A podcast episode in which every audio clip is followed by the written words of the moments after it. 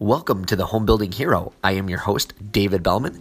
Thank you for tuning in today. Our topic is first time homebuyer mistakes and how to avoid them.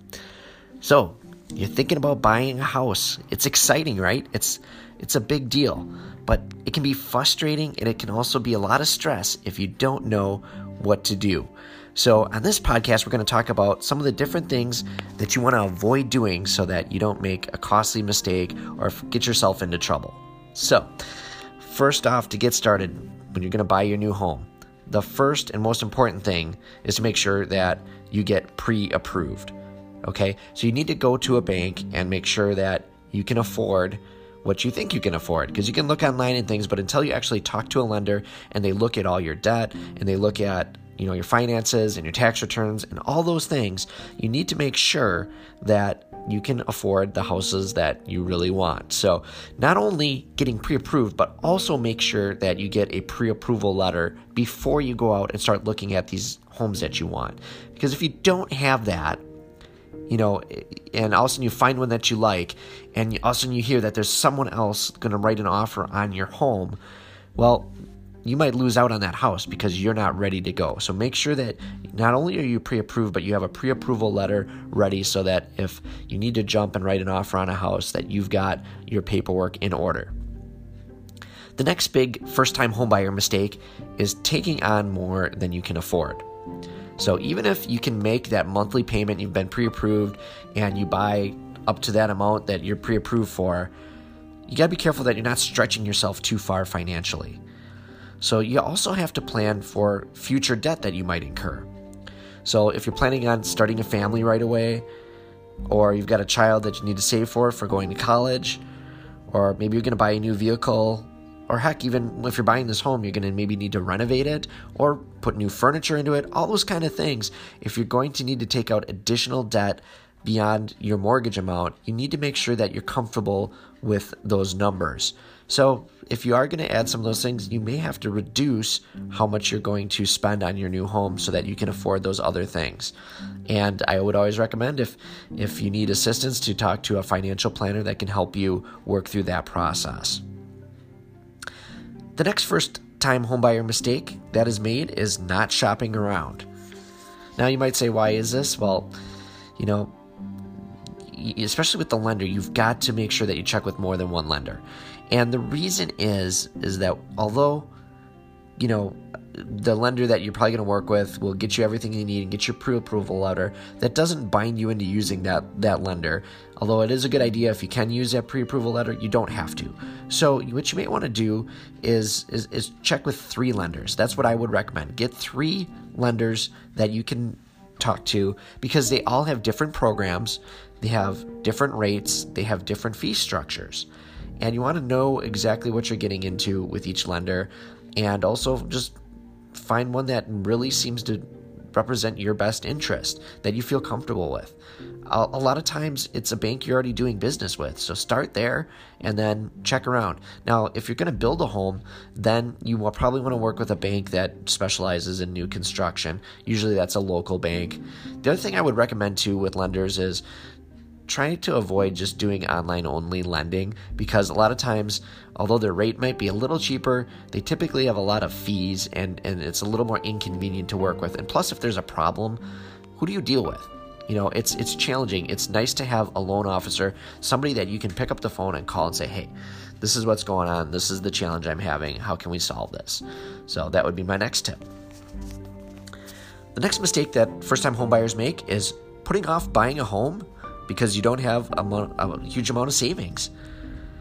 Today, you can buy a home, and many programs are out there with down payments of 5% or less. So you can buy a home. You don't need a huge down payment. Although, obviously, if you can put more down, I highly recommend it just because that's going to um, take some worry away. It's going to be a lot easier getting everything approved through the bank, and you may not have to pay PMI, which is private mortgage insurance, if you have a larger down payment. But there are programs also out there that will help you qualify for the down payment. So sometimes there's first time buyer incentives or special financing out there because of maybe where the home is located. It might be a redevelopment project and they've got some special financing out there. So make sure that you look into those options because there is some some good opportunity out there for you to um, get into a new home for a lower down payment. The next mistake that first time homebuyers make is draining out their rainy day fund. You need to have a rainy day fund and you need to keep that stocked because things can come up all the time. And you don't want to blow through your whole savings just to make that down payment and then all of a sudden the next day your car breaks down or you know something happens where you need some of that reserve money or somebody gets sick and you've got some medical bills or whatever the case may be don't drain out your rainy day fund. You need to have some money set aside. And the other thing is you want to have some extra money set aside again uh, like i mentioned earlier just for when you buy that house because there is going to be things you need to do and put into it before it's you know moving ready for you so to speak. So don't drain out your rainy day fund. Make sure that you've got an ample amount of money set aside um, not only for living expenses for a couple months but also just things that could come up uh, randomly like fixing your car or those medical expenses like i mentioned. The next mistake that first time homebuyers make and please don't do this don't buy the very first home you see. You might be looking online and you found the one and it may very well be the one, but don't write an offer on the very first house you see because you're going to regret it. And the reason you're going to regret it is you don't really know what else is out there. And even if there's a lot of interest on it, don't do that. Try and check out a few homes, you know, whether it's three or six or maybe 10. I don't recommend going and looking at 50 homes. You're kind of wasting your time and you're wasting the realtor's time when you do that. But make sure that you look at a handful of them when you're looking online too, before you just set up a showing on every house, look online, get the address, and drive by it first because there's going to be some where you actually drive by and go, oh gosh, there's no way I'm living here. So make sure you do that first. Drive by everything. You probably eliminate a few of them right off the bat. Focus your list down to a couple and then go look at them. And it may very well be that that first home you see is the right one, but you know, just just take your time, make sure that you've got, you know, got what you want and make sure that you're meeting your needs.